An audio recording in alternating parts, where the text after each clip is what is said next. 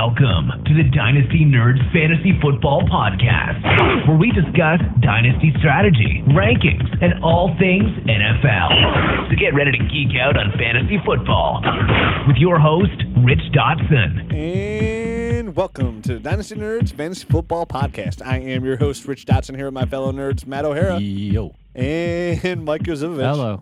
And today we are talking about blowing it up or making a push. Talking uh, about your team, right? Eh, Yeah, yeah, we're not. This isn't ISIS over here. right, for all right. Just making sure. yeah, yeah. We're talking about uh your dynasty team. That is. I didn't want us to get on any list or anything. You know, government could, flag them. government could be listening. Oh, what are they blowing up? yeah. The team. The team. What team? So our dynasty teams. All right. Cool. So, you know, and that's and that's where it should either that's where it should be. There should be no gray area, right? yeah, you don't want to get caught in between, man. That's Yeah. for sure. That's the worst place to be. And that's a good way to start the show. Is like, don't be Malcolm. Don't be stuck in the middle. You know, I mean, let's let's figure out where you, either you're competing for a championship or you're rebuilding. It really should be that simple because when you're stuck in the middle, you know, you might barely just make the playoffs and then get eliminated, or you just miss the playoffs. And either way, you get those middle round, first round picks, which you know they're good. You know, they're hit or miss, just like all draft picks, but you're still stuck in the middle. They don't really help your team where you're not getting that elite talent most of the time. right. You're you're most likely, uh, you know, you're if you're in the middle, you're gonna be missing out on the elite guys, like you were saying, and and I mean, you're not gonna ever really gonna. You're not going to get that push over the hump unless you make some kind of crazy trade or something. So, But you could be like, so you're talking about like stuck in the middle, whereas like you have a you're a veteran laden stuck in the middle. Like, what if you're like uh, on the up and come? You know, like you feel yeah, like you're you on do have to be and you, have- coming. you definitely have to be realistic as to you know your team you know where they stand i Right, think is what okay. it is I, I feel like up and coming's almost like in the rebuild kind of like you're at the end of the rebuild stage. Up and right. coming. Okay. That's I think that's different than stuck in the middle. Like you know, you're like okay, I'm close. Like you're still right. you're building that championship. Like it- I, I- guess stuck in the middle would be like you said. You have like a lot of maybe like vets on your team. Right. Your young talents kind of mediocre. Maybe you got stuck with like the Cordarrelle Patterson, Justin Hunter kind of kind of guys. You know, you're kind of like stuck in the middle. You're still hoping they pan out, but most likely they're not going to pan out. Um, or maybe one of your guys just turned out to be like just like an average guy. You know, just Right. like I'm trying. I can't think of top of my head of somebody who's just kind of Alfred, not Alfred Morris, but like just kind of like in the middle area right there. And it's just like your team's good enough to make the playoffs, but realistically, there's almost no chance for you to make that title push. Right. That's uh, that's stuck in the middle. It's not like it's not like you're stuck in the middle and your team's just bad because then you're rebuilding. But like it's good enough where you might even make you know not even be like the sixth seed in the playoffs. You might make it like the fourth seed and feel good about it just because your team stayed healthy and other people had injuries. But still, like then boom, you're like you're always you're always one done in the playoffs. You know, like for two years in a row. that's how that's exactly what happened with me one year i mean i mean two years in a row I and was you're like- you're you're gonna be a great person and really hit on this point to rebuild Right. uh, mode here because you did it. You you had a team that was stuck in the middle. You blew it up Mhm. and you did it perfect. You know, it, you won the championship last year in our league. right Um, I know Mike, you've rebuilt once already right. as well. And I mean, and I don't say this like, oh well, I've never rebuilt. I've never rebuilt. Like I've been a contender literally just about every year. I feel like I could I can win the championship. I haven't got that rebuild stage yet. right And ideally, I guess that's where everybody wants to be. Like you don't. That some people might think like in a dynasty league, like oh you'll have your team and it'll be good, and then all of a sudden you have to rebuild eventually. That does that does not have to be the case. Like you can maintain a good team if you draft well and make good moves, and that's the whole basis of dynasties. Use those draft picks. I know last week talked about the taxi squad, and well I talked last week, you know, for hours and hours uh, about the taxi squad and you know expanding your rosters to thirty man rosters and if you do, if you manage your team correctly, you can maintain a championship caliber team. Because at the same time, when you do have a really good team, uh, it doesn't make you draft for need. You can take best player available, which you're going to hit on more than not. so yeah i mean i guess what made me kind of flip the switch and and go from you know being that middle of the road team to just deciding to blow it up was I, I mean i was realistic i couldn't i could not get a running back like I, I my team was so wide receiver dependent it was ridiculous. And i had all right you know talent in other places but i just i couldn't get one i couldn't pull trades people in our league just it wasn't happening. So i was like forget it you know what? I'm going to sell off a few of these assets these these really good wide receivers i had and it was you know like larry fitzgerald and and braylon edwards and it was it was that time when they were actually good. And i think i, I had like plaxico burress too so so i mean I had, I had a couple older guys too and i sold them off and basically just for the next two years had had double draft almost. Yeah, mean, and you it- got and you got to think too. Like when Matt says this, this was five years ago, Yeah, right mhm. there.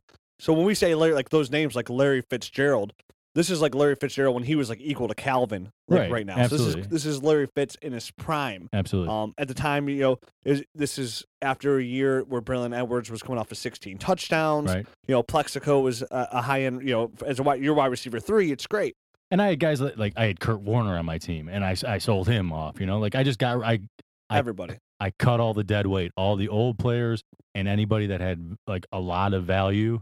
I got I got draft picks for him, and then I just started building from there. I had two sets of drafts, like two two picks in each round for two years in a row, and you know a few years later I was I'm in the playoffs, and then boom championship, and As your team develops, it And- takes like three to four years. and my team right now, a 30 man roster, I, I have a hard time getting guys onto my onto my team right now because I mean it's stacked. It's it's stacked from top to bottom. Not like every guy's awesome, but every enough every guy's yeah exactly. Every guy's at least a contributor. You know, I don't have any of those scrubs on my team that are like you know 15 points or something like that, and you're just like oh I, I I'm waiting for this guy to develop. I don't have a lot of that on my team. They're they're down. Your on my, team is developed. they're down. They're down on my taxi squad, and they'll they'll make my team if they're good. And when you get in a situation like that, that is like the that to you that's like that is perfect scenario because then and that's why you draft during your rookie drafts, you take best player available. Where you might be low at receiver and the best player available is Nelson Agholor.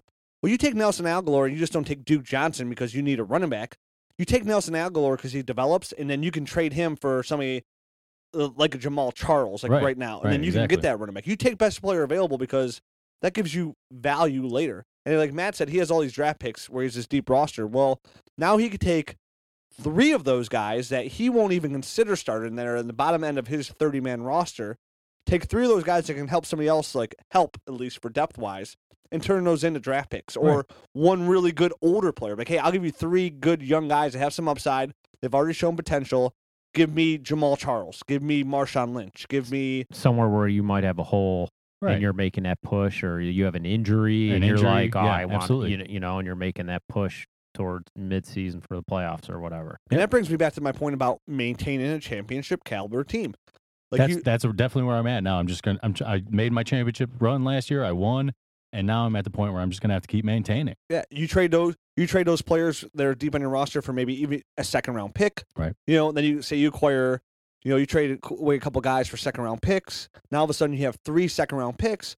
Now you package those second round picks, move them up to the first round. Now you took all these guys that you had all these draft picks with that you drafted in the third round of your rookie draft, some maybe in the second, some maybe later than that, some were maybe undrafted free agents, you know, because you have all this other talent and you're following that situation closely, which puts you on another guy.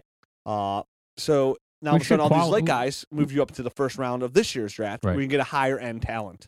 Sorry, I didn't mean to talk over you. I thought you were done. We should we should qualify though, like trading those young guys based off of how our league is set up. Our taxi squad after two years, you have to bring them up, Or, the- or you lose them. or you lose lose- them to the main roster. so yeah. what we're what we're saying is in our situation, how our league is set up, if Matt in theory has like two or three guys that are sitting down there that are borderline maybe to make his roster instead of just losing them, you would trade them. Right, absolutely. Exactly. Yep. So just so people out there know how our league is set up. In our league, and like I said, all the listener leagues I've set up to replicate exactly. Besides, we've gotten all the new leagues, we've got rid of kicker and defenses. So they're 30 man rosters, no kickers, no defenses. Uh, just like our Dynasty Nerds League. Everybody that writes me after that show last week, I got probably I got a, a lot of emails like, "Hey, we're starting a league. You said to go ahead and email you if we had some questions how to set up a league." I'm really pushing the Dynasty Nerds way onto the Dynasty community, which I still feel.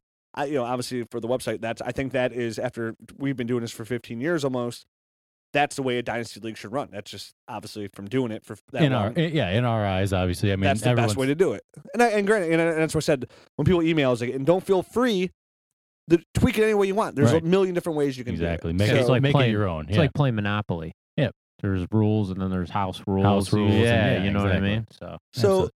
Getting getting back to like, so let's break it down to the blow up. We're, we're talking about the blow up here. Okay. And how Matt said, you know, he traded away Larry Fitzgerald. Now, if you have a player, like say you have one player, because it, it could be a catch twenty two here. Like say you have like an Alshon Jeffrey, right? Well, Alshon Jeffrey's a top two round, a top fifteen, top twenty uh, startup player. Mhm.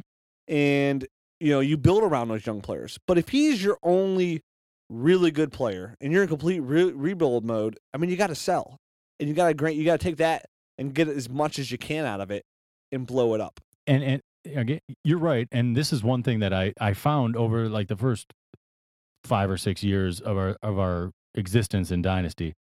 I, I have a knack for picking wide receivers. I can always just pick them. I, I can I can manufacture wide receivers easier than I can running backs.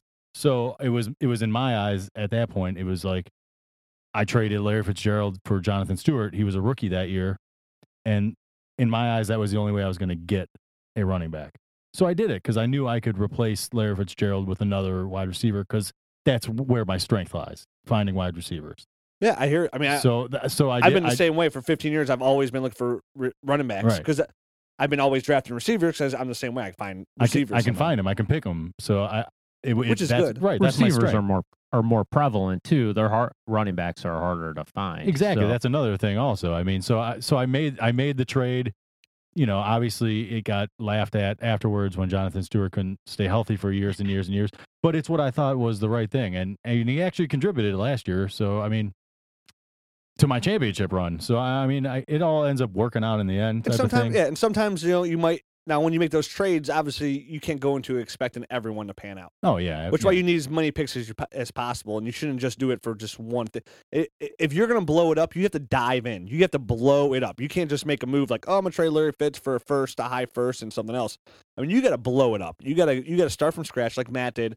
Acquire as many many draft picks as possible. And we're not talking late draft picks. I mean, you want those as well too, but first round picks, second round picks, as many as possible you could possibly get, and draft the best young talent you possibly can. Because you got to imagine too, once you blow it up, this is it's it's it's a win-win situation because once you once you elect to do that, you're you're setting yourself to the bottom of your league. You're going to have a top 3 draft pick in your team because you have no you have no talent on your roster. So you're going to have one of the worst teams in the league, which, you know, in dynasty, it, the saying is even when you're losing, you're winning.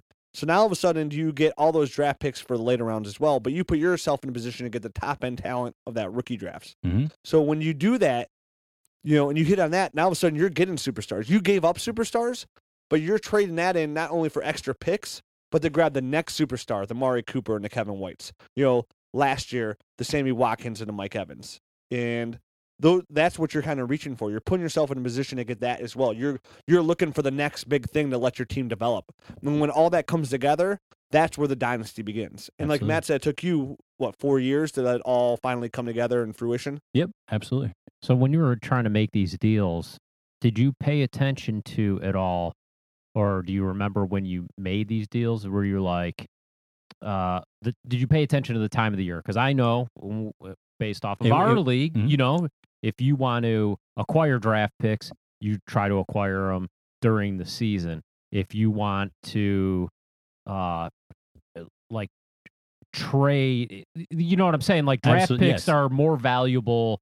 During season Dur- when guys are making playoff push. Right, exactly. That's absolutely when I loaded up. Right. When I unloaded my guys. It was- right. because come come draft day to move up two picks is friggin' impossible in our league. You know what I mean? Because That's a great point you brought up. rookies. Yeah, when So- to when to do it, when to sell off. Mm-hmm. Right. I, I mean, I, in my mind, and I asked that question because I, I really don't remember all the trades. You know what I mean? So, but knowing how you did it, my guess would be is you did make the trades during the season to acquire the draft picks because, in theory, people are trying are trying to better their team. People can smell their championship they, run. right, And, and it they leads want into our, the area we're going to talk and about. so the push. you could probably acquire draft picks cheaper in September, October, you know, November versus You get more bang for the buck. you get more bang for your buck. Exactly. is, is basically Yeah. the way to do it. I and mean, that's how you found it to be successful. absolutely, Right. man. Like October, November. Yeah, that's a, know. that's a good strategy. Yeah, and that's and that's the way you got to approach it too. And if you want fir- future first, you don't do it now. You do it like Matt did not. in season because in season people are focused on the season. They're focused on the rookies they just drafted. They're not really into like next year's draft class yet. You know, Yeah, they Yeah, don't know. To be that- honest, they don't care. They don't. they- care. they don't care. Yeah, I- they don't care. I mean, college football just started. You know, they don't know who's you know they don't know who's who. I mean, some people like you know people like you guys are in a college football dynasty league. You know, you Right. guys are very into it. Uh, but for the the common uh, fan dynasty players, they're not they're not really up on the like the deep class, so they're much easier to get rid of their draft picks. Then compare when the season's over and they're actually you, you know they see these top you know the dynasty nerds rankings, these mock draft. Ooh, I want him. You Right. know, ooh, I want Duke Johnson. I want Nelson Agholor. Right. So that's when you do want to do it in season. So that's a that's a great point that you brought up, Mike, because you got you got you got to know when to blow it up. You don't blow it up off season. You blow it up in season, and then you know the longer you wait too, the most a lot of times the most you can get out of like guys because then injuries happen. So people, are, desperate. overpay. and People, are, desperate. Right. You know, definitely you you see those guys that lose a running back. It's it's it's impossible to find running backs on a waiver wire almost, and it's a the running back depth is so hard to come by in a dynasty league because even one year here you are you have five running backs and you feel great. I had the best running back core in the league, and then the very next year like, oh, I got no running backs. You know, Right. Well, because the the NFL's so fluid. I mean, like you know, one year, like literally, a, I had a I had a guy ask me on Twitter, like, "Oh, we have two teams in our league that are completely terrible. What what can I do?" And I'm like, "Is you know, is there are there owners for this league? You know, for these teams?" He's like, "Yeah." I'm like, man, the way the NFL is, if if if these owners can string together one or two good drafts. I I mean, the way the NFL is so fluid, I mean, they could be competitive like 500 in a year or two. And I know because I've done it. You, know what flip I'm it. saying? I mean, how many times? I think we had two years in a row. Like last year, two years, like maybe two years ago before, like you and then Sean. Uh, teams literally went from the first pick in the draft right. to the like top four in the playoffs to the one in the championship Right. game. It happened two years in a row where the flip flop, where the first pick went all the way up into the championship game or almost to the championship game, and a flip like that. And that's what a good draft can do for you. Definitely running back. Because if you need running back help, that's where you get it through the drafts. And that's why I believe like when you do startups, that how like you still want to grab those young the the running backs that you want to grab, that's why when you say you know rookie drafts are different than startup drafts. Startup drafts are you want to grab those young receivers and build around them because it's so much easier to replace running backs. And you take a running back super high, like Le'Veon Bell, for example, in the second listeners league, I think he went like number two overall, which kind of blew my mind a little bit. But you're getting the number one running back on the board, Yeah, which is fine. And I love Le'Veon Bell. You know, but Le'Veon blows out. And now, granted, you can say it about anybody, but you know, a knee injury and you're toast. And you know, to get another, we're like same thing. And you can say ma- the same case for a receiver. Like if a receiver gets hurt, you know, like say a patella tendon tear or something like that, and he's toast. Well, when you draft a Who, new, who are you talking about? Victor Cruz? You're not you're not salty about him, are you? little sauce. I'm okay with it. I, I'm, I'm, I'm, I'm, I got enough depth there. I got Brandin Cooks, man. Uh, and It's best wide receiver in the whole world, right? Yeah. that's a rumor on Twitter, apparently. Man, oh Uh, man. So, Right. We won't no, No names. names. no No names, please. Right. So you see, but then, so now you got to replace him. You know, you got to place this receiver you just drafted. Well, you draft a rookie receiver. It's still going to take a couple years to develop. Where the running backs they come in right away. You know, you could draft a, a Melvin Gordon, t- you know, T.J. Yeldon, Ameer Abdullah this year, and you can p- plug them right in. They're plug and plays.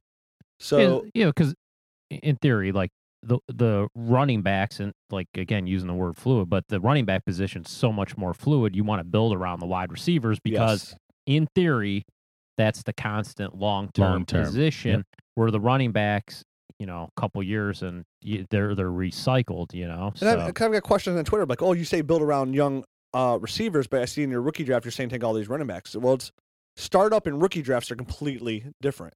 you know? Right. You should see a lot of running backs go go high because guess what? Everybody needs running back help. You know, hashtag two to three year window. Everybody needs it. So guys like T.J. Yeldon are extremely valuable. A guy like Todd Gurley, you know, even though Amari Cooper is most is logically the best long term play, Todd Gurley's the number one pick because he's the best bang for your buck. I mean, Adrian, P- you know, For me, him and Melvin Gordon are ahead of Amari Cooper or any wide receiver for that matter, And- for and that that- same exact reason. And that makes sense to me. Yep. I mean, I, I can't argue. To, I mean, Juan has the number one and two picks in our league.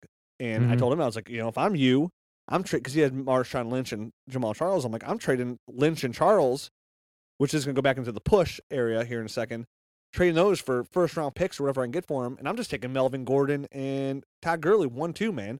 And there you go. Two young backs. You have Jeremy Hill. So you have three young backs that you can count on. Well, obviously, it's speculative. right. But you know, and then you, you you get the you get the older receiver to help you now. Where Mark Cooper, he might help you now. He might get 85 catches, but again, the odds are against that. Everything, every rookie draft's not 2014.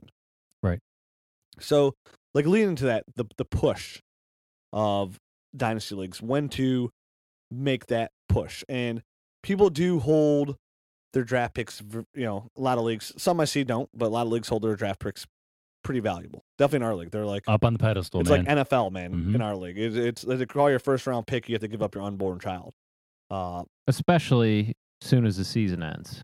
yes, it's way different. the the this switch gets flipped, man. Yeah, there's this. I think there's definitely a switch. I think picks can be had during the season, like we were just talking about. But there's definitely there's like a light switch, man. So, Mhm. Or you know, Susan- soon as, soon as it's over, boom. Or if somebody's out of it, as soon as somebody's out of Right. it, you know, their, their draft pick comes on. You got to be a step. You got to be a uh, like a step ahead of the of the game. And when you do that too, you got to think. You got to. It's good to target teams that kind of think they're. You know, because there's always there's all everybody every league has that guy that everybody else knows they can't win, Hmm. but they're they're like, oh, I think I they can. can think they Yeah. think they can win. And Those are guys we're like talking at like they're, th those are guys are always gonna be they're stuck in the middle. Like, dude, I can win. You know, I hit my draft pick here, man, and this goes right and this goes right, and you're like, They're buyers. yeah, well, you know, if I win the Mega Millions, I don't have to work anymore. Right. You know, but They're the- odds are they're the- against it. Yeah, they're absolutely the people that need to. They need to be realistic with their team, but they're never going to be. And those are the guys you want to target. You know, like, hey, man, I'll give you this. You, you, you know, you get him, you might have a you, you, you build him up too. Like, yeah, man, if I give you, uh, uh, you know, this guy right here, if I give you Lamar Miller, you know, you're gonna, you can make that push really well. You know, just give me your first, and uh,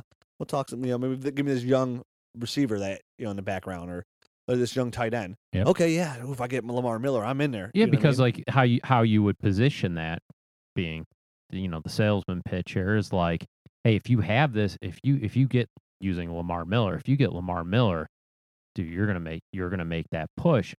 I I need a first round pick though, you know. I mean, and and and on my end, it's like, you know, it's really not worth to give it up, uh, you know, for a second round pick. Because why would I do that? And you know, if you want to make that push, you kind of have to overpay. it, You know what I mean? That's just the way the market and is. don't forget you know? that the, the always the coveted. You know, dude, it's, it's honestly, you know, if you get Lamar Miller, it's probably gonna be like the eleventh, twelfth pick, and it's gonna be a super late first, anyways. Right. At, you always got to throw, which Always is a gotta build 'em borderline like second round pick. So, And and, it's only it's if almost a I- second round and pick if you're I do me. a late, if I do a second round pick, it's it's going to be like a Almost like third a third. almost like a Yeah. third. It's like it's just not worth it for me, you know. And And Lamar Miller helped his team, but you know, and everybody else knows that Lamar Miller is not going to win him a championship. You know, absolutely not. He just is blinded, blinded by Yeah. the light. so you can finish with that like the sixth, seventh, and you know it's not going to be a top three pick, but but we've seen teams like that too. That they make the push, they trade up a lot, and they give up their draft class, and all of a sudden a couple injuries, and then they're screwed, and they end up having a third pick in the draft because of injuries, or just like the schedule game where they had the third highest points in the league. It just you know every team they placed played that week had the highest point total of the week.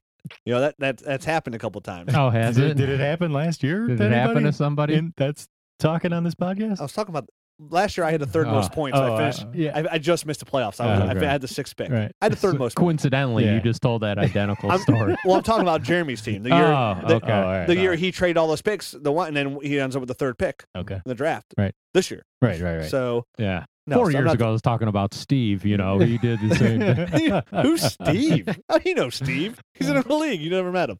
So um, you got now you got to be completely flustered about what I'm talking about. You think I was not talking about myself? okay. All right. Yeah, okay. Keep telling yourself that, Rich. But I missed the playoffs. I had the sixth pick. I, have, yeah, I still had the third most points. It's like therapy for Rich right now. I He's know. just spilling his Tell- beans. exactly. Please believe me. Believe me, I'm so good. so now now there comes a point too and i've done this as well where you know the the goal draft picks are nice and every year first round picks have high value but when you get to the end of almost all first rounds now Grant last year was a great year but even last year you know terrence west devonta freeman were like the last two picks in our rounds Yep. how'd that pan out in the best draft class ever Not great. not great Mhm. right Mhm. so And that happens all the time, though. and even and that's in the best draft class. You know, Right. so even like this year, again, like you know, you're talking about Tevin Coleman, uh, Dorial Green Beckham, uh, Duke Johnson. They're going like uncommonly at the end of the first rounds this year. So besides DGB, who I'm a, I'm a big fan of, but like Tevin Coleman, Duke Johnson almost fall into like that last year, like Devonta Freeman kind of Terrence West kind of category. You know what I mean? Ironically, running backs with the exact same teams. very ironically, Mhm. yes. Wow. Wow, nice dude. catch. Wow, very good catch. Hey, Hey, one. uh, That's how quickly things change. You know, Yeah, like absolutely. same guys, same picks, same same teams. Yep. So when you make that push, does giving up your first round pick stink? Yeah, but you you had our whole goal here to play in is not. We talk about you. It's nice having a sexy roster, but you want to win, man. You want to win. You want to be a.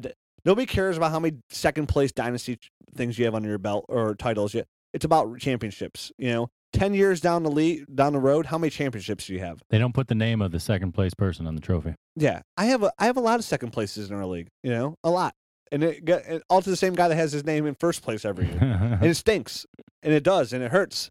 So you got to make that push. I remember the one year I know Ricky Williams was in his last year, and I gave up my first for Ricky Williams because my run I needed a run I needed a running back. So first round picks to teams that are rebuilding are very attractive, and if you the and I asked I took a Twitter poll before you know earlier today. I put it out there. Hey, who who who's the oldest player that you'd give up a first for? The number one response was Jordy Nelson, and that makes perfect sense. I mean, you know, it'd be almost possible to get Jordy Nelson for a first. I would think. For less than a first, I mean. Yeah, because even in the startup draft, and you think about this, like, would you take Jordy Nelson for? Would you take the? Would you, if somebody offered you get a third pick in the draft? Would you have the third pick in the draft this year or Jordy Nelson?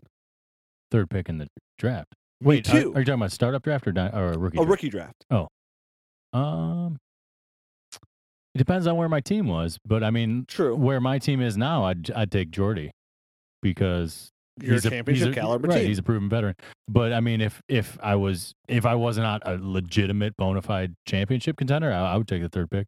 because Jordy Nelson's 29, is the same age as Calvin Johnson, Mhm. and, and th- now that makes perfect sense because I understand that. But then I got a lot of the number. The number two guy was Arian Foster. Now Arian Foster fits into this category to me pretty well, and obviously Adrian Peterson's in there as well. And I think to me, Adrian Peterson's a no-brainer. To give, would- you know, I'll take you know. I would definitely do AP if Give a I was first. A, if I yeah if I was a contender, I'd I'd give a first for AP. And here's the, and like right now you go, oh, Arian Foster for the first. I'd rather have my first. I'd rather Yeah. have my first than Arian Foster. That's where my line cuts. So here you go. But you're in a playoff push. Arian Foster's probably, you know, if he stays healthy, he's a he's a great running back. He's gonna have a good year this year. And to me, Arian Foster is a great example. Or here's another good example: Frank Gore.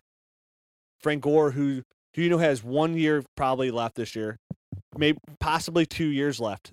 Uh, so it's a, it's a you're, you know when you give up that first. When I give up that first for Ricky Williams, I knew it was a short term thing. But again, you, if you Arian Foster can help you win a championship this year.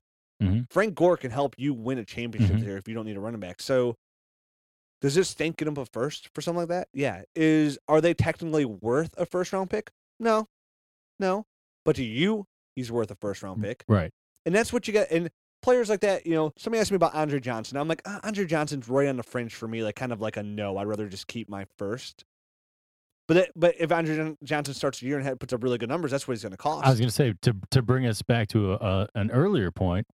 I think midway through the season, if I ran into an injury at either wide receiver or running back, I would pay the first for Arian Foster and um, Andre Johnson. Now that I think about it, Because you're making the push. yeah, if you're making the push, yeah, And you're pushing, and, and as a thing, And no that's matter what what, you would- draft class you're going to have, that's what you would have to probably pay, right.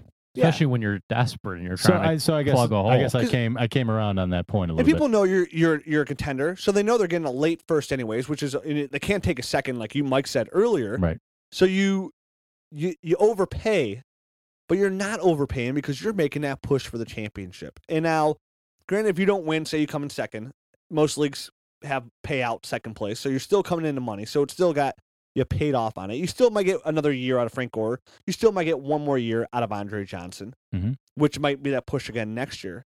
But the goal is to ultimately to to win, and then you have to use that first round pick, like in season, like we talked about, as value because these are guys you could for sure get. You know, there's like 11 receivers over the age of 30 in the NFL right now.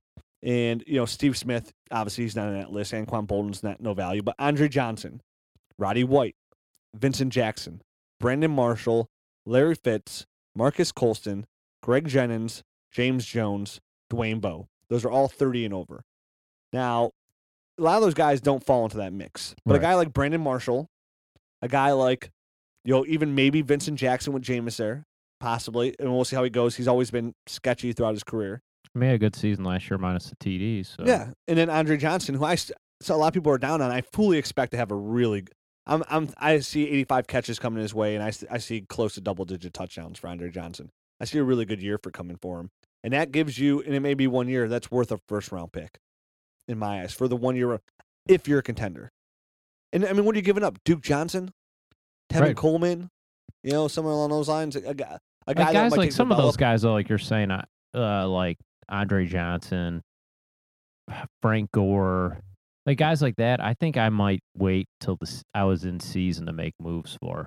I mean, I don't know if you're just using them for No, yeah. examples or you know just Oh, and I think all I think I think all season I think a lot of those moves should be made in season. Like the push moves should be made in season. right. Okay, Um just wanted to be clear then. You know? You? I mean, if you have a major hole or or draft day, you know what I mean? Like you know, actually during your actual rookie draft, like you know you have a hole at running back, and you need a running back to make that push. The only thing I don't like about that is like, what if you give up that first, and all of a sudden Frank Gore gets hurt in training camp, and then all of a sudden you just gave up that point pick for nothing because next year probably he, oh, he might retire. I like yeah. I like to wait when I do make my push moves. I like to wait in season, week two, week three, get by there, and then then make that offer. And a lot of this stuff starts to reveal itself too, you know, because obviously you'll have a lot more information on the vets, like where how they're actually operating in their system that year. You'll have better information on who in your league is a contender and who's not, and who's going to be a seller. So, and you'll you'll have a great feel for your own team too. So you'll just have a lot more information if you wait towards the middle of the year. Yeah, and I and I'd I'd say even less than that. I think you probably wait till about a quarter, like week four, like a quarter of the way through. Yeah, it's just you know, the more information. Halfway might be yeah, too late. yeah, yeah. You're right. The more information you have, the better, though. You know. And yeah, you, and- always. Yeah. So I mean, because then I mean, for running back wise, like, uh, like older wise, you know, Arian Foster's a good example to go after. Frank Gore. If you can get Adrian Peterson, then God bless you. more power to you. Yeah, because and I think on a rebuild team that he should be definitely worth a first round pick. But there's nobody else like when it comes to running backs when you get up there. I mean, Adrian Peterson's 30, so he's he's a, in a league of his own, but that's it. But you got to think about Matt Forte, who's 29, almost at the end of his contract. He's somebody you should be targeting. Marshawn Lynch. There's always questions: Will he retire or not? Uh, somebody they could probably be had for a first round pick. Now, a guy like Marshawn Lynch, Adrian Peterson, Jamaal Charles, those are good targets. You'll probably have to give up your first and probably something else, most likely. Yeah, Like they're they're a little bit more high end. yeah, Uh, Um. So yeah, I I could see you having to give up a little bit more than just a just a first for those. and I'd be guys. okay with that. Give up like a first and like you know, so, like a, a, a good pro, you know, a ju- not Justin Hunter, but like a prospect along those lines. Somebody who might be like a middle, like startable, like a wide receiver three. Because then if you do need that push, I mean, Marshawn Lynch, Adrian Peterson, they're gonna help. The odds are gonna. You all of a sudden you're gonna go from like, oh, I'm making that push to you're the favorite. I mean, that's a huge, that's a huge boost in production when you get guys like that. Mhm. And right now, there's a lot of owners out there that are really wavering, you know, on those kind of guys like Marshawn Lynch, Jamaal Charles, right now. And I know, like for example, the guy in our league, he's got he's has depth at running back. He's taking he he acquired the first pick, so he has Todd Gurley, and he's got Todd Gurley, he's got Jeremy Hill, two young running backs he really likes, and he's got Jamaal Charles and Marshawn Lynch on his roster. It's like, well, Well, he's got the first and the second pick. yes, So yeah, he he he has a lot of flexibility. He can definitely move one of those guys. and you should move him, man. You should and sell, sell, sell, sells, and take a first. And if you miss out on your first, you miss out on your first. But at the same time, it's not like you're not getting. You still have talent there. You could start over those guys. Are they going to give you the same production? No. But sell now if you have those guys for high draft picks because at the end of the year they might have you might not be able to get anything for them at all. And if you can't compete, then what are you what are you doing? Those are always like I always if you have anybody like that on your roster, on your dynasty roster, like a running back like that, and you feel like you can't win a championship, you should be selling no matter what. Like if you have Adrian Peterson and you like you, this is you're at the fourth pick in the draft and you have no chance to win, you should be selling Adrian Peterson for a first round pick. If that's what you get. You're not going to win.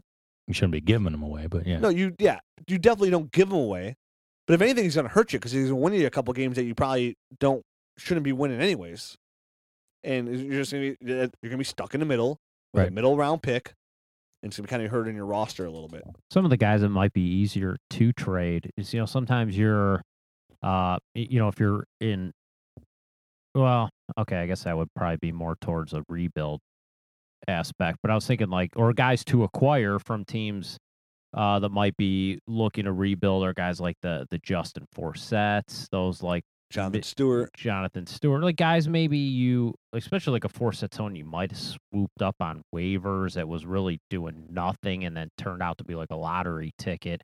So- Unload them. Yeah. So like a a bad team may have him, may have him, and one of the worst teams in the league might have him, but that that might be a viable option for you as a uh, contending team not to maybe have to give up a first round Yeah, pick. you might be able could you for- could might bargain shop for a second round pick. You know what I mean? Like look Absolutely. for those type of guys. Yeah, there's also guys like that fall in that category. Now, obviously, you know, the Marshawn Lynch's and stuff like that. Those because are the first those are the caliber guys. premium guys. They always hold a little bit more uh, value just because of the name value Yeah, because maybe you for that push, saying? you just need somebody that can contribute, like you said. Like Justin Forsett last year could have been that guy you got for the push that put you over the edge. He finished as a number eight overall, I think, running fantasy running back. You know, um, sec- you probably got him for a second round pick. You know, Joique Bell, you probably get for a second round pick. right, and, Somebody and, that and like contribute. for me, you know, uh, like somebody that I, I like, I, I like to try to keep my first round picks for the most part. I mean, I would trade them, I guess. You know what I mean? But I like, I like to draft. I, I think that's of the, the fun parts of the part league, of yeah. it. You know what I mean? So like, Dynasty. I would rather bargain shop for like the guys, eh, you know, for that push run that might be would cost not a first round pick. You know, like a second. You know, those those like Forsetts versus like blowing my load for Arian Foster, knowing darn well that's risky because of like hamstring issues and like things of that, and, you know, things of that nature. You Well, know, I mean, so for example, last year, right in like the middle of my push there, I, you know, Tony Romo was a, a big question mark. He kept getting dinged up. His Right. ribs were all messed up. yeah, And I, I really didn't. I had Teddy Bridgewater behind him. That was Yeah. it, you know. So I went out and I, I traded. you got Tom Brady. I got right? Tom Brady, Right, and I yeah. got him pretty. I mean, two second rounders. I didn't give up the first. I got kind of creative. The guy, the guy was to- in the total rebuild mode, Yeah, and you know he wanted back to back two years in a row, two second round picks. right, and that's so a deal. it's uh, for me. It was something that secured my roster and made sure that I wasn't going to slip there. You know, Yeah, and I wasn't going to lose Yeah. my my my you know number one seeding or anything like that. Yeah. And, and it, it helped me make my push. So I pulled the trigger, and it, and it wasn't the first round, the big cost or anything. and it- Right. And, it was a it was a pretty decent name guy too. So right. I mean, it all depends on situation. The guy just, I mean.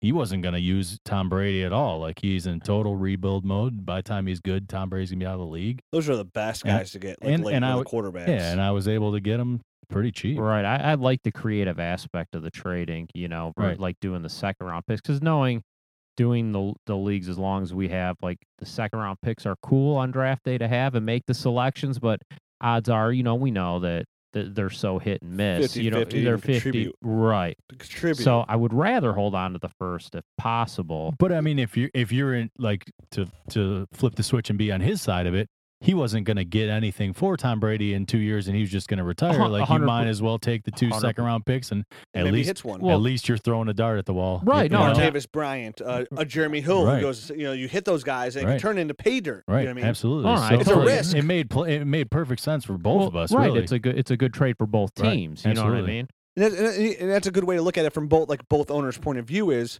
some people you said you don't want to give somebody away, but Tom Brady falls in that category. Maybe even like Arian Foster, who's on your roster. You're like, God, dude, Arian Foster's good. I just can't give him away. But sometimes you just can't be stuck. Like you got to put out there. And now I'm not saying take the first offer that comes around, but maybe for like two, three weeks. Hey, Arian Foster is available. You know, and here are all the offers that come in. Here, wait for that injury to come by. And maybe in a couple weeks it's going to happen. Somebody's going to come out. Right. But at some point you got to take the best offer you can get because you're not getting anything. You're it's not doing you any just. The picks are going to help you out, possibly. You know, again, because what if you hit Jeremy Hill, who's going top three rounds, four rounds in a startup league now? Right. You know, like I said, I mean, in two years, Arian Foster is not going to help you at all, no matter what. Like he's going to be done. and in, in two years, a second round draft pick or two second round draft picks for that matter could. I mean, there's like at least a possibility. and you that know? same team that traded you, I mean, one of those picks he had like he had a high pick. Now, uh, I grant it wasn't like your pick or something like that. That same team took Martavis Bryant in the third round, and they got Martar. You know, right, right. those guys come along third round picks. You know, like Rob Gronkowski's in the third round. oh yeah, Arian Foster's that you get in the fifth round of rookie drafts. Uh, you know, Alfred Morris is who go in the last round of your rookie pick or undrafted. I mean, I know, got guys like Julius. Julius Thomas, Julius Thomas, and Jordan Cameron both in like the fourth and fifth round. Exactly. I mean, you can. I got Jimmy guys- Graham in the third round, pretty you can sure. f- I got you could- Gronkowski in the third right. round that You year. can find guys everywhere, but I mean, it, it is but less it's few- likely. right? It's fewer. it's far less likely, Right, but if it does pan out, I mean, it was all for. It's not like you missed out. Like you said, you're not starting Arian. Like you will start Arian Foster on your roster if you you, you have him, but he's not doing you any good. But two years from now, you're not going to have him for sure, You're not gonna have him for sure. and you you are going to have that second round draft pick on your roster. For At the sure. same time, I yeah. mean, like and he's hurting you because he's getting you. Now, granted, now I'm not like I'm all for doing the best, always trying to win, but be realistic. Like you train away Arian Foster's like, oh, I'm not trying to lose. You're trying to win. Right. You And- know, you're trying to win eventually. Yes. So it's a it's a win win situation. Because even when you're losing, you're winning. There you go, salesman. And I also like I, I think that's a good example too, like kind of one of my uh, pet peeves in fantasy football, but it's a good example of when you are making trades to find out what works for both teams. He's got a player on a bad team and wants draft picks. You need that guy. Like, say the roles were reversed, it wouldn't make sense. If you're a good team and you're starting Tom Brady, you wouldn't just go up and trade him for two second round No, picks. right, You know what I mean? Absolutely. So it's like Situation's everything. Right. So it's like when, when you approach people with trades, make sure you look at both sides. You know what I'm saying? Yeah, well, not just what benefits you. you. People right. that oh, all it the oh, tra- drives me nuts. You see some of those trades, they're like, "Oh, I'll give you this guy and this guy," and you're like, "No, no, that that, does- that does not benefit me whatsoever." Like, what None, none whatsoever. yeah, what, like, do I, what do I want that for? yeah. Like even for, like for me, like I have Andre Johnson. Well, I'm trying to win a championship this year, so I I don't want anything. I want I need Andre Johnson. You know what I mean? I need him to compete. Like he's my wide receiver too. You know, that's who I'm counting on this year. I need if I don't have Andre Johnson, then I'm it kind of puts me at a hole. You know.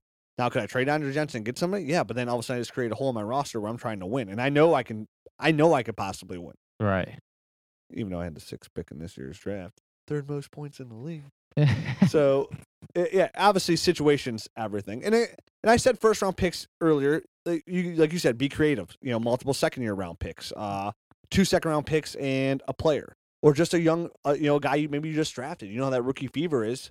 You know, uh, early. And sometimes there's people there in, in a draft. You know, during during an actual rookie draft. If there's a guy like you kind of like you say you need like you have three good receivers, but you have no depth. You know, third round, somebody had a team like, hey, I'll give you my third rounder for Marques Colston.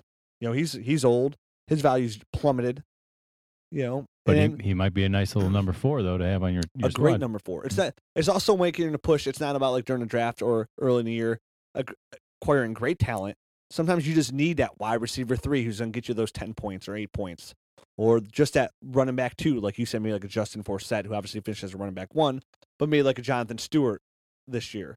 So, uh, again, I think Frank Gore has a chance to finish as a running back one too. But it's not always when you when you make that push. It's not only about the elite talent. It's about a nice contributor as well. right. Like putting the wax on the car, man. Yeah, that it- last touch. Because if you if you are making that push, you obviously have talent on your team. You have a good team, and sometimes you just need that little push to get over that hump to give you that edge over your competitor. Because you see, there's a, as the years go around, you see really complete teams in dynasty leagues. You see teams that have like, dude, how do you have Antonio Brown, AJ Green, and Julio Jones on your team? How is that possible? I'm like, oh, you know, over the years, I made some moves, you know, down the road, acquiring future draft picks.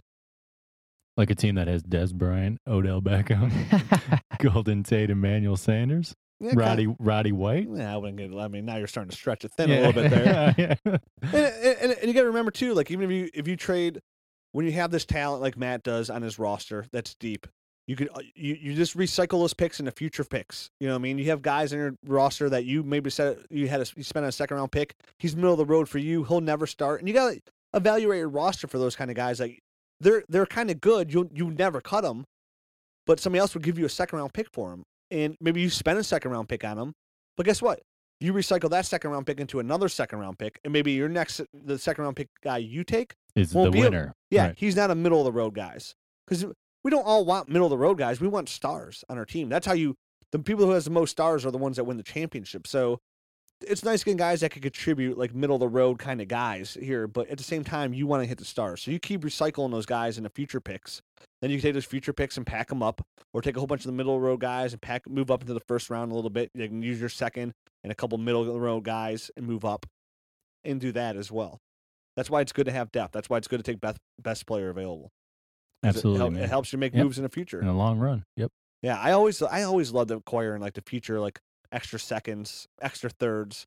Those are awesome. Yeah, because when you do your research, because you know you know when you get in the second round, there's always like a guy you kind of like, but there's Uh-huh. like two guys you kind of like. right. And you want to take, yeah, then You that both. affords you to take the chance, uh, you know, on both guys. Ooh man, I want, I want uh I want this guy, but if I gotta take Davante Adams, but if I don't, if I if I take Davante Adams, he's not gonna be good, and this guy's gonna be sweet. Or, or so say for example, you like using last year, you you have two second round picks, you're like, all right, the smart play is like I, I got to take Davante Adams, but I really like Martavis Bryant, but it's like I'd be I'd be picking him way too early. Uh-huh.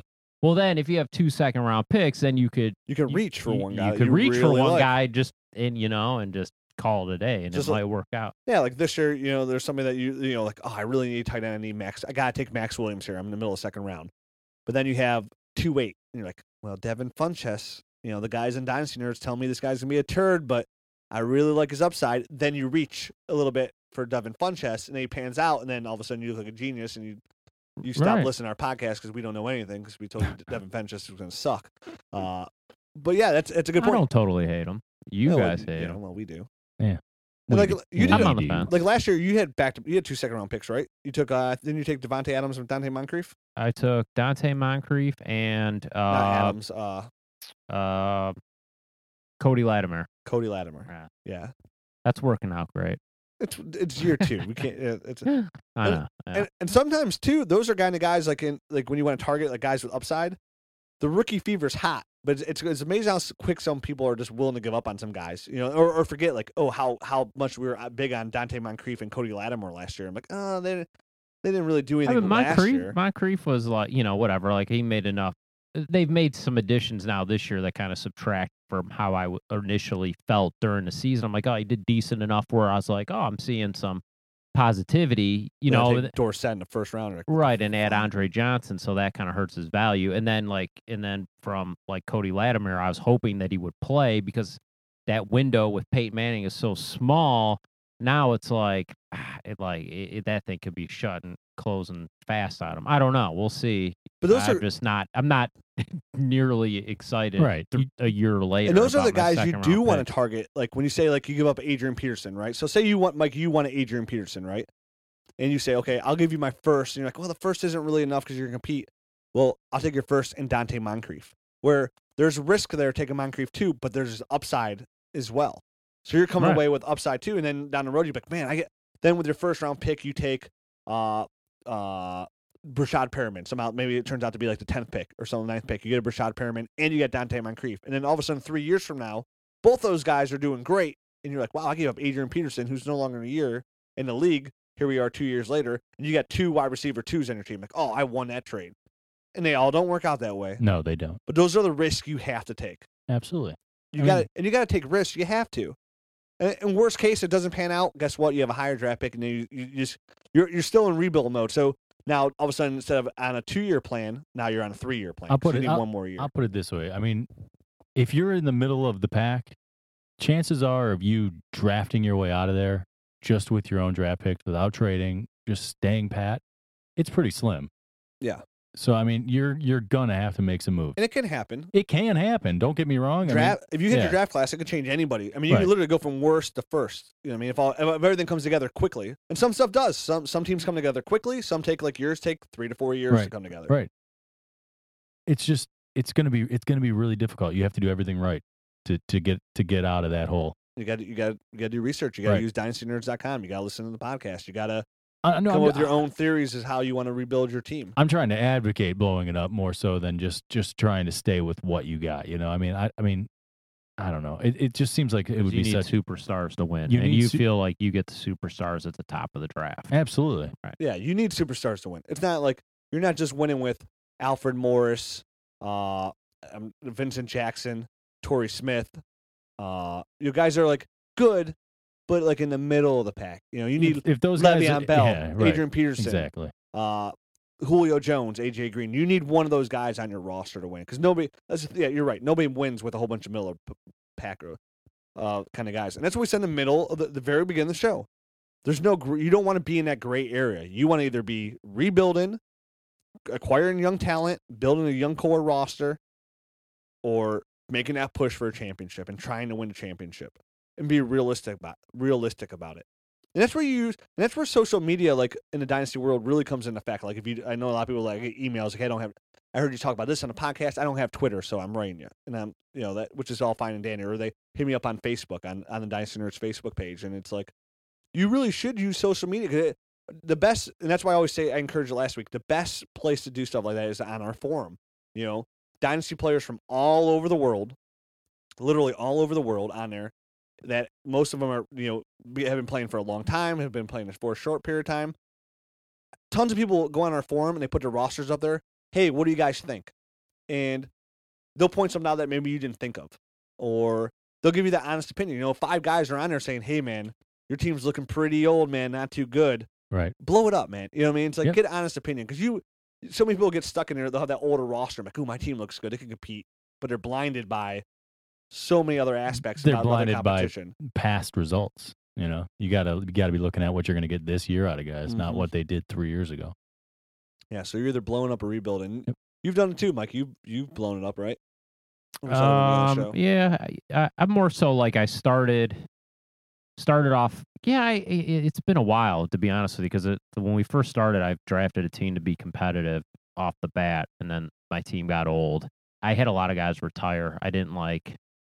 It was early in the dynasty era, like when we were kind of feeling our way out. You know, like the 06, 07, You know what I mean? Like in mm-hmm. the. So I tried to draft my way out, and it took a while. A lot of misses. you so, like? I said, eh, like I actually I stated should early, have. yeah, yeah, I should have traded out. I had guys like Edgerrin, Marvin Harrison, Donovan McNabb. and you're blinded by the names. Right. So, um, So you know for sure, like you learned Jeremy from Shockey's, like guys like that. I should have capitalized. any old any other old guys from the U? That yeah, all, all all you got. Hurricanes guys. except Yeah. for uh, Donovan from Syracuse. Yeah. Right. Yeah, I really should have, in hindsight, traded earlier. You know, got rid of some of But those you guys. learned from that. Right. Oh, absolutely. And that was in the early, yeah, that was from like you drafted all those guys in a startup draft, Right. Too. And Absolutely. you know, you started off and you were competitive very early. You made the championship yeah. game the first right, year, Right. and then yeah, people get people do get caught up on the moment and they linger on that. I'm like, ooh, I just you know, if I do make this move and this move, meanwhile your team's just getting older. You know, and you draft this young guy, like, ooh, I just took this receiver in two years, he's gonna be sweet. Well, all of a sudden now your team's two years older when he is sweet, and now they're not even worth anything, and they're not good. And now all you have is that one guy you drafted to catch up, and now you're stuck with that guy. I do have Edgerrin James's uh, jersey in the Heartbreak Kids uh, uh, Ring of Honor. Ring of Honor. Yeah. Yeah, So I mean, if that have to. means That anything mean- to yeah, anybody, that means something to yeah. you. I've So- I've decided that Roddy White is never going to leave my team. I Yeah. got him startup draft, Right. and he's still on my squad now. Yeah. And Ring wh- of Honor. Yeah, Ring of Honor, total Right. Ring of Honor. I have LT in my Ring of Honor. Yeah. Reggie Wayne's about to join that Ring of Honor. He never left my team. I mean, You know, I, I wish he'd officially retire so I can cut him off my team because he he is joining the Cardiac Kids Ring of Honor, and I just don't want to cut him loose. I think I think. Roddy was like a rookie, our, when our startup draft went. So he's like had his whole career. He's been on on my team. That's So, pretty I sweet. Yeah. drafted Vincent Jackson when he was a rookie, Frank Gore when he was a rookie.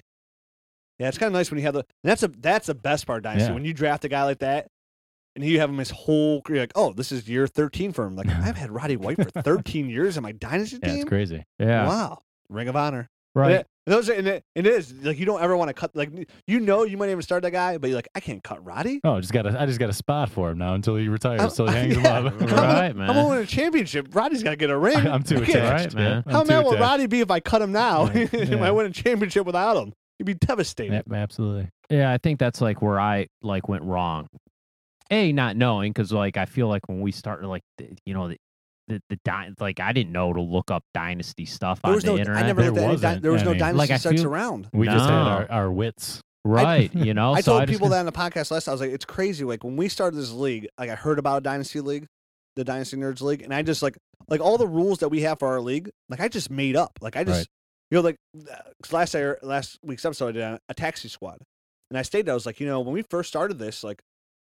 We I never heard of a ta- like I just made up a we, we just made up a practice squad that we said hey we get to write for him for two years like we just we develop now all of a sudden was like no such thing as a taxi squad. We we had a pra- we call it the practice we squad. call it a practice squad. Yeah. Yeah. Yep. And now, like, you know, obviously after like six years or so, like more like, you know, DLF came up on the map. Um, some more dynasty sites as well came up on the map. There was some information, but it was like we if we found one site that had dynasty information, like, oh yeah, Oh, you know, yeah. like sweet. right. It's That's what I mean. You had no idea how to like how to work your team. You know what I mean? I think I more so have learned from my mistakes. You know what before anything like really came out. You know, so And that's why I like, and that's why, now obviously we're biased, but like with with Dy- and, that, and that's how like dynasty nerds came into fruition. You know, it's like we didn't just like start dynasty league, you know, like three years ago. Like we started, you know, almost fifteen years ago from scratch. Like no rules, no guidelines, just kind of like.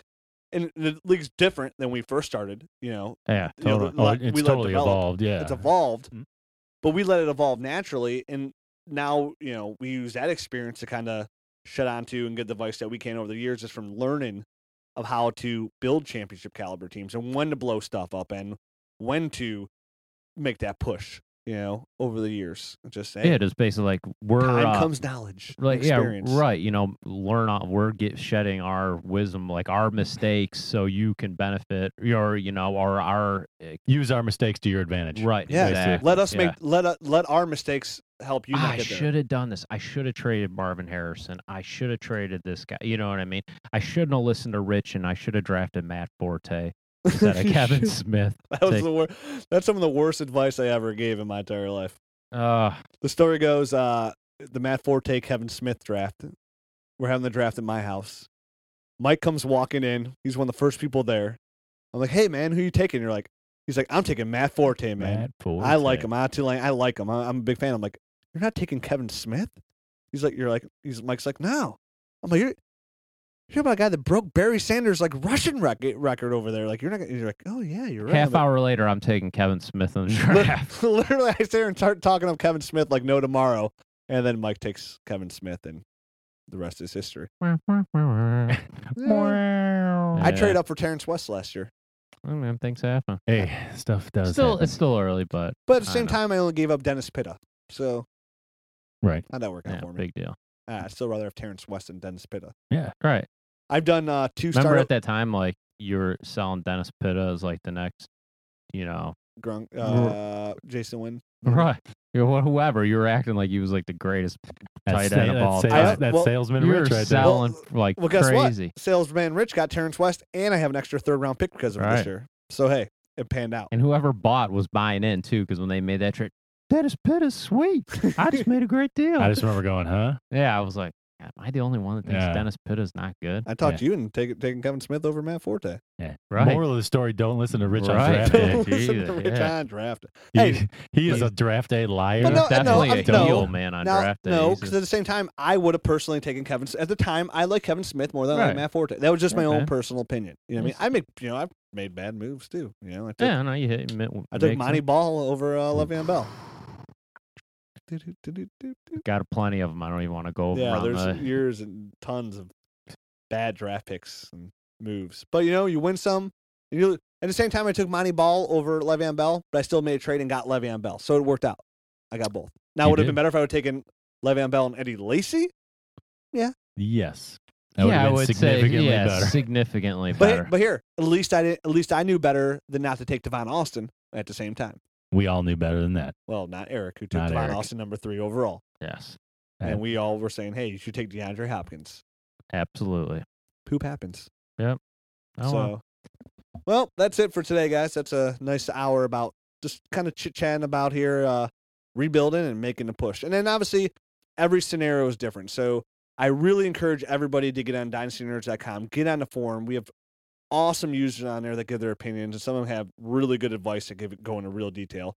And obviously, you get us up on Twitter. Uh, I'm at Dynasty Rich. I'm at Dynasty Matt. at Dynasty Nerd Mike. You know, and that's the best way, you know, some one on one, some one on one time. It's like that big sales pitch, you know, like, hey, we talk you here in a group. Now let's pull you around one by one. Uh, and Yeah, you can throw out those uh message, you know, those DMs or whatever. I always talk to a lot of dudes on there. you know. yeah, it's a, it's a.